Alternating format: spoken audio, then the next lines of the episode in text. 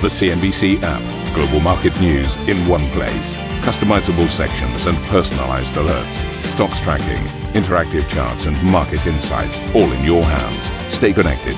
Stay informed. Download the CNBC app today. Morning, everyone. Happy Thursday. We're here on Squawk Box with Arabella and myself, Steve Sedgwick. There he is, in vision. Uh, didn't know if I was going to let him be in vision. Okay, welcome to Squawk Box. Uh, these are your headlines. Uh, Renault posting a record annual operating margin on revenue of over 50 billion euros, whilst the French carmaker revs up its dividend payout. We're going to speak to the CEO, Luca De Meo. That is a first-on interview at 9:40 Central European Time. Airbus posting a rise in full year results boosted by record orders. The French plane maker also announcing a special divvy. Uh, we're going to hear from the CEO, Guillaume Faury, later today. We'll make that one 1100 CET. Again, first on CNBC. And the S&P 500 reclaiming the 5,000 point mark as well as Wall Street recouping some of its losses with chipmaker Nvidia briefly overtaking Alphabet on market cap. And Warren Buffett's Berkshire Hathaway trimming its stake in Apple, ramping up its investment in Chevron and asking regulators to keep a new stock purchase secret in its latest 13F filings.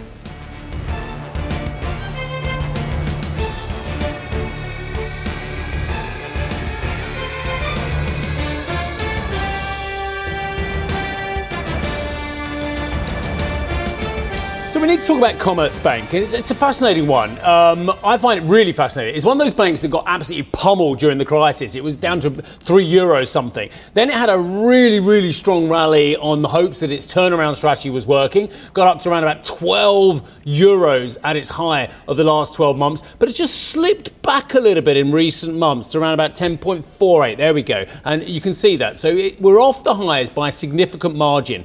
Uh, the numbers themselves have just hit the wire. So let me just uh, update you on some of those. So they are talking about an operating result of 542 million euros, fourth quarter. Uh, that is slightly lower than the 549 expected. Net interest income 2.13 billion euros. Uh, again, the estimate was 2.08. So again, mildly better than expected there. So revenue mildly underwhelming compared with expectations. Operating result mildly underwhelming, but the net interest income uh, slight improvement. When it comes to the pre-tax profit line, uh, again slightly under expectations at 537 million versus 549 expected. The company uh, is talking about a um, net profit above 2023 levels in the outlook for 2024. Uh, payout ratio of at least 70% targeted, but more, not more than net profit.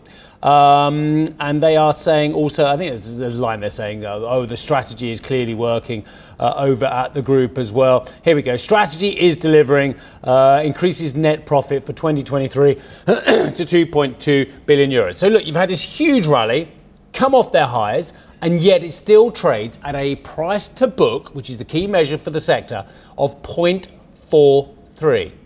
Have a think about that. Once again, you've quadrupled in your valley, uh, uh, your, your levels, your, your valuation from your March 2020 lows, and yet you're still only trading at a price to book of 0.4. I find that fascinating about this sector as well. So that's enough numbers for now. We'll get into the weeds with this one with Aneta, who joins us. And Aneta, you're going to be leading our interview with uh, Bettina Orlopp later as well. What do you think of the numbers?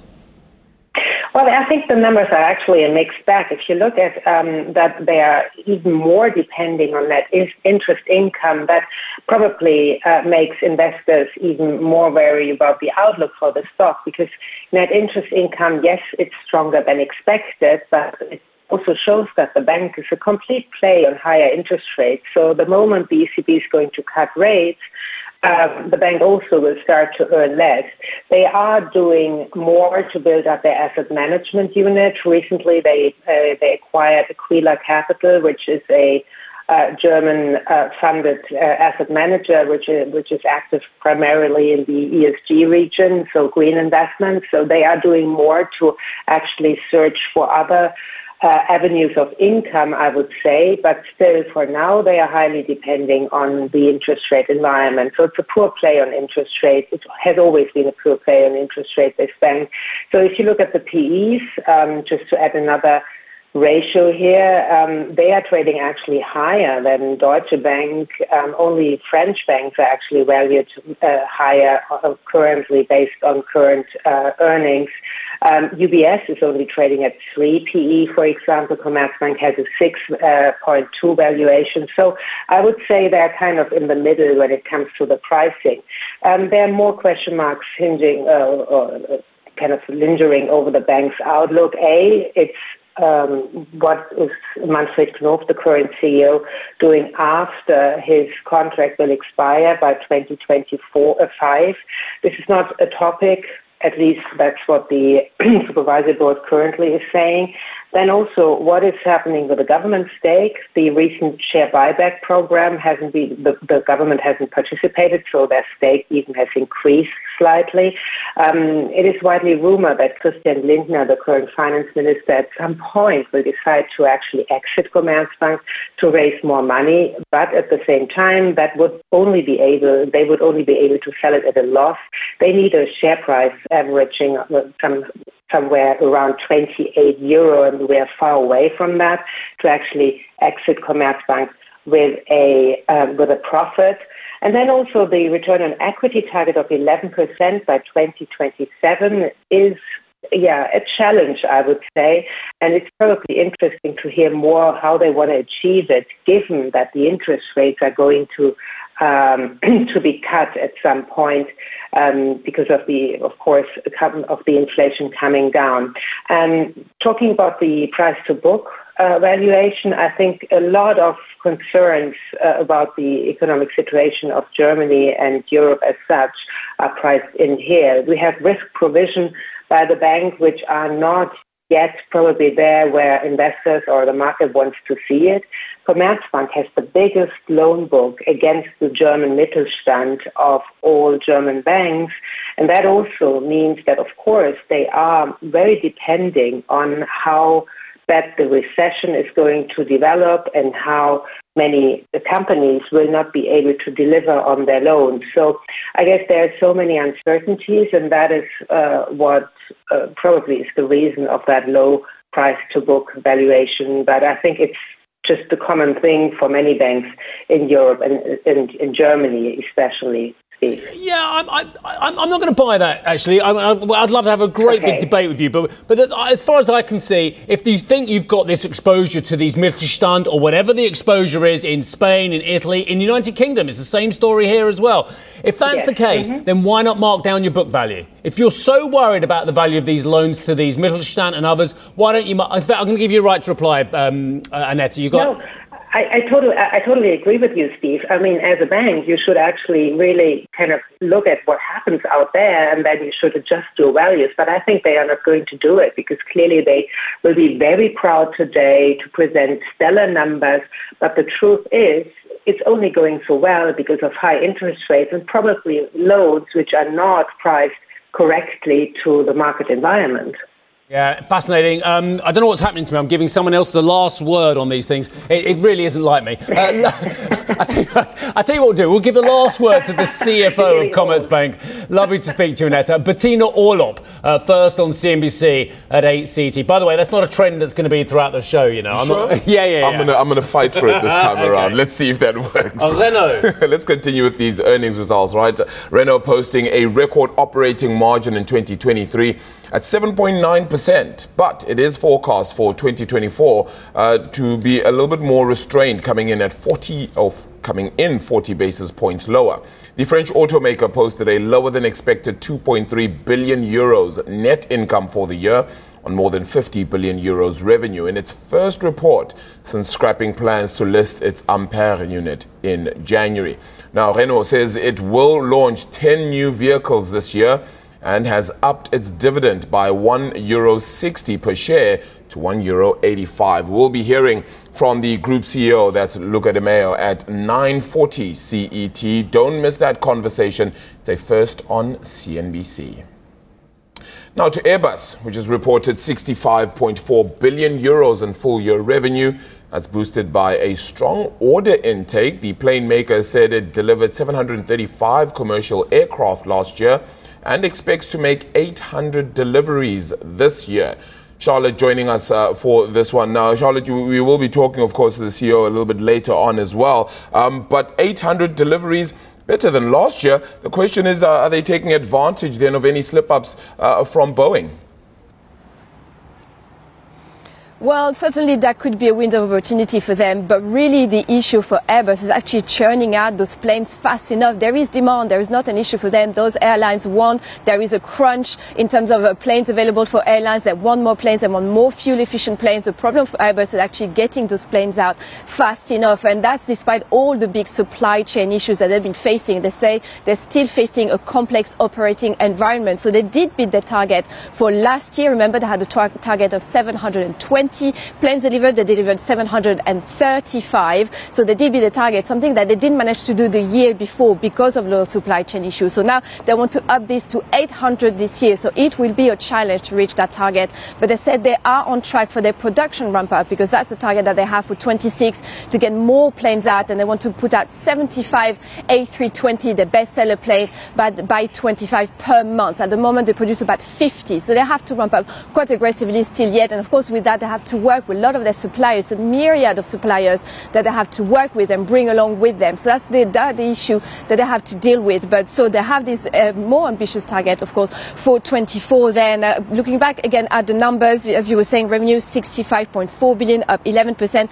They announced a dividend of 1.8 euros per share and a special dividend of 1 euro per share. And one thing that is interesting as well is uh, the charges that have been taking the space business. And we know that's an area where they've been facing, of course, fierce competition from uh, the US in particular. That's something they want to turn around over the next two or three years. So they're going to work because they put they had uh, over 600 million uh, written off last year just down to the to the space business. That's something, of course, that we'll talk about with the CEO. Now we'll talk, of course, as well of uh, the, the, the troubles that we see at competitor Boeing. We notice massive duopoly there. Whether that's an opportunity for Airbus. We heard from the CEO of, of Airbus uh, from Dubai earlier this week when he said, "Look, this makes us was very humble. And that's a bit of a concern out there with those plane makers under so much pressure to churn out those planes as fast as possible. What does that mean, of course, for quality control? And can we see more of the issues that we saw with the Alaska Airlines there? So that's, we put all this to the CEO, as you were saying, at 11 CT. We'll speak first on with Guillaume Faury. We'll talk about all these issues, guys. Super duper. Uh, thank you very much indeed. Yeah, I'm just noticing the analysts already uh, putting out a few statements. This one looks pretty positive from. Uh, the team over at Jefferies. I've actually just sent you the one in case you need it, Charlotte. Okay, right, coming up on the show, not that she will, uh, coming up on the show, uh, mixed messages from the Fed as I still Arabiles read. we actually just talked about this. this was meant to go to me, so I'm having the last word on this one. So you said it wouldn't be happening. Here it is. It. coming up on the show, mixed messages from the Fed as policymakers diverge on when markets can expect that all important first rate cut. Plus, We'll get the latest in a trio of temperature checks on the UK economy and an answer to whether the country can skirt a technical recession. And it's another busy earnings day here in Europe. Don't miss our interview with Commerzbank CFO Bettina Orlopp. That's coming up at 8 a.m. CET.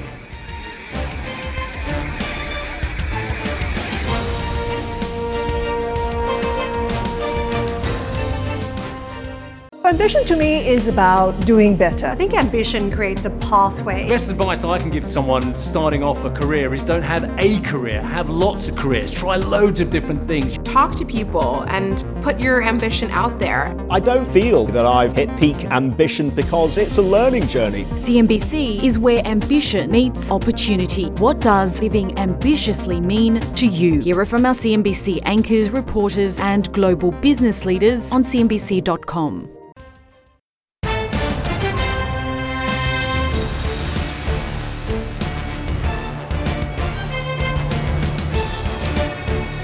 Um, really, really big news out of DSM uh, Firmenich this morning, actually. Um, there are sales figures and all that as well, but the big news, as well as that, is that it's going to carve out its uh, animal nutrition and health business from the group. Uh, full year uh, group uh, sales came in at 12.3 billion euros for the year, down 7% on 2022, whilst adjusted EBITDA fell by more than the fifth. Um, well, let's get into both aspects. Dimitri de is the CEO of DSM Firmenich and joins us now. Dimitri, really, really always a pleasure.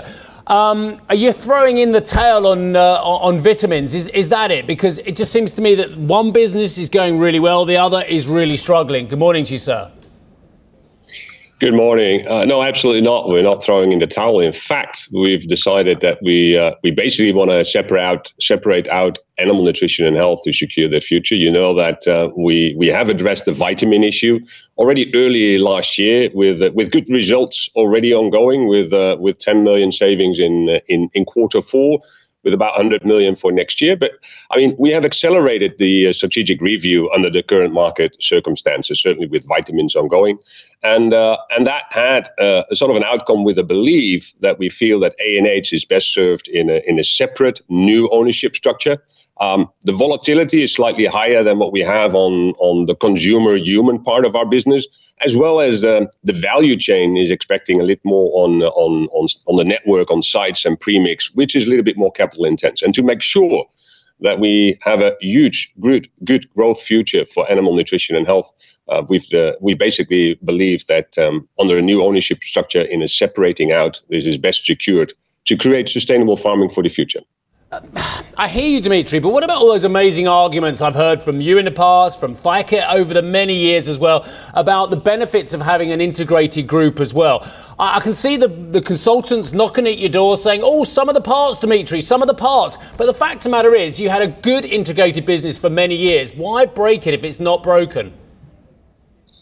Well, I mean, the end of the day, you've seen that the volatility in vitamins have always been there. Our strategy always has been to reduce the vitamin exposure to our business. Remember, uh, we had 45% 10 years ago. We reduced that to 25. With the merger, we reduced that to 15%. So we always were aware of the volatility of the vitamins. Uh, with this separating out, um, we will bring that to 7 8%. Uh, and we have a target to, to reduce that further to the only high end of the, of the vitamin space and therefore also securing sustainable farming for the future. I think there's a fantastic growth part for animal nutrition and health, but in a in a different new ownership structure. Um, so just just to confirm, so again, I'm, i know I'm going into the weeds a bit on this one, and we'll get onto the numbers in a moment. But Dimitri, which part of the business will you be with? I uh, certainly stay with DSM Firmenich, so the really consumer ingredient human space company. Ivo Lansbergen, who is currently heading the animal nutrition and health unit, he will be the CEO of the animal nutrition and health part. Um, this is a process which takes a year, one and a half year. We said that um, we need to prepare separation, also follow the right procedures and discussions. Uh, we expect the separating out somewhere around uh, 2025, throughout 2025. Uh, Dimitri, good morning to you. How are you seeing input costs then in a time where geopolitical factors and macro factors are still pushing up prices globally? Yeah, interesting is that we do see on some of the categories input costs are normalizing, but we also see input costs, for instance, on naturals, on naturals ingredients going up. Um, just to give you a quick note, for instance, on, on vitamins, and I said it before, 75% of the vitamins in the world are produced in China. Um, you could debate whether that is a, a, a, good sense. We leave that to the market, but uh, we are one of the few who also produce in in in Europe, um, and that obviously has something to do with the geopolitical uh, climate. Um, this is something which is not being factored in into the vitamins yet, and we feel that maybe over time that could play out. Speak about China. Has that uh, development uh, and growth underwhelmed a little bit, particularly in the second half of the year? Yeah, I think already after the relief of, of COVID restrictions, um, we expected a, a, quick recovery, a bit like in the in, in the US and in Europe. Uh, that didn't happen. Um, remember that um, China is the, the biggest animal protein market in the world. If that is very slow in recovering, that had an impact on, on demand. That had an impact on certainly the outlet of vitamins locally produced in China with 75%. And that has basically put like quite some pressure on pricing of vitamins in, in, in, in total. Um, we do see some recovery, but very small step by step. That's also why we took actions on the cost front to make vitamins more competitive in that area and adapting a little bit our capacity. And we're not the only one in the field where current pricing uh, are definitely not sustainable for the long term. Not for us, neither for the industry. Uh, so does that mean prices drop off then, uh, you, you, think, as well, onto your consumers uh, later this year? Um, I, I, think we have input prices. Some of the categories go up, but some also um, basically go down. Um, it is still a bit insecure on how that develops, but overall, I think that the cost input will, will normalize with a bit of imbalancing depending on the categories. Dimitri, I've learned more about burping cows from your company than, than, than any other source over the last five, five to ten years, and I feel privileged that you have all informed me about burping cows. But, but I want to know if the trend, the structural changes are being challenged at the moment compared with just a cyclical problem. When I look at A&H and to, to a certain degree HNC as well, it's where the big declines in the pro forma performance are as well in that business. The structural story, I presume, remains intact, or is it being challenged? No, structural story is absolutely there. I mean, with the current setup, we really focus on on on consumer ingredients for perfumery and beauty, taste, texture, and health, but also HNC. If you look at the business of HNC, we're still talking about an EBITDA percentage of over 17%, and that with the vitamins in that HNC um, definitely impacting their their result. With the current separating out, we will also reduce that vitamin exposure for HNC with the vitamin uh, program, transformation program ongoing. Um, HNC is is definitely in in the spot of consumer ingredients with a lot of synergy. Remember that when we did the merger, the synergy of 500 million top line was in P&B, perfumery and beauty, in taste, texture and health, and in HNC. So very synergetic as a, as a setup. Nevertheless, focus will make will make growth, and I think that is what we've decided today. All right, and, and just one on the on the broader environment as well. I, I, like yourself, as a veteran of many COPs as well, I'm just sensing at the periphery there's so many problems in the world that actually there's a bit of what can I say, sustainability fatigue, net zero fatigue in certain parts as well. Do you see any of that, or, or actually are you still as positive as ever from what you're seeing from your customers and, and dare I say it, from your whole uh, ecosystem? Yeah, the interesting is that I do feel the overall sentiment. So I echo what you just said. If I look at our innovation pipeline, the order pipeline of customers, more natural, more biodegradable, bioscience, sustainability, long lasting is absolutely a key of our innovation headroom. So um, I understand the macroeconomic and the echoing of it. I don't see it in our portfolio, and I think that's really, really, really good news for the world. Always a pleasure speaking to you, and um, plenty more time to pour over the split uh, before it happens next year. Thank you, Dimitri. Nice to see you as ever. Uh, Dimitri de Vries, who is the CEO of DSM Firmenich. Right, uh, Fed speakers were out in full force overnight. In a speech, the Vice Chair for Supervision, Michael Barr, sounded a cautious tone. How many times can they say the same thing? Uh, sounded a cautious tone, saying the bumpy path back to 2% inflation means the jury is still out on whether the US economy will achieve a soft landing. Okay. Uh, meanwhile, the Chicago Fed President Austan Goolsbee, I don't think he's voting, uh, said slightly higher inflation for a few months would still be consistent with a path back to the central bank's 2% goal.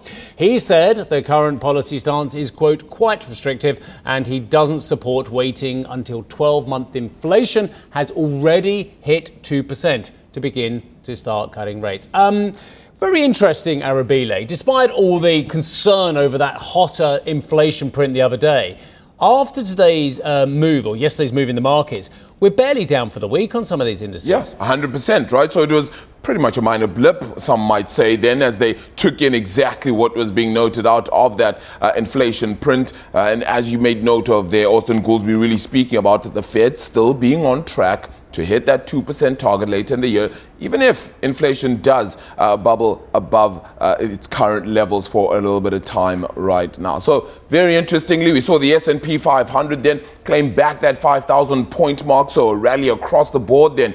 Uh, we get back uh, to what might be seen as the new normal for this year so far. Of course, we saw a sell off on Tuesday, but that retraced uh, a little bit then yesterday. Lyft saw its shares soar, in fact, 35% there after that profit beat, and despite the mistake then in those uh, numbers, then Uber even lifting uh, 15% after that $7 billion share buyback announcement. So significant enough on that front. Meanwhile, Nvidia overtaking Alphabet uh, for a short while then uh, as the third most valuable company 1.825 trillion dollars was that valuation print then out of that one. Of course, we're still looking at January retail sales and weekly jobless claims then out of the US uh, for later on in the week. On to the treasuries then. Uh, we saw yields ease yesterday with the 10 year around 5 basis points lower, while the 2 year was around 8 basis points lower then as well to hit 4.57 and 4.24 is where we're at. Of course, this after having risen 15 basis points after that inflation print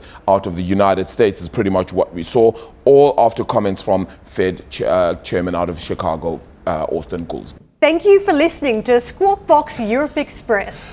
For more market moving news, you can head to CNBC.com or join us again on the show with me, Steve Sedgwick, and Karen Tso, weekdays on CNBC.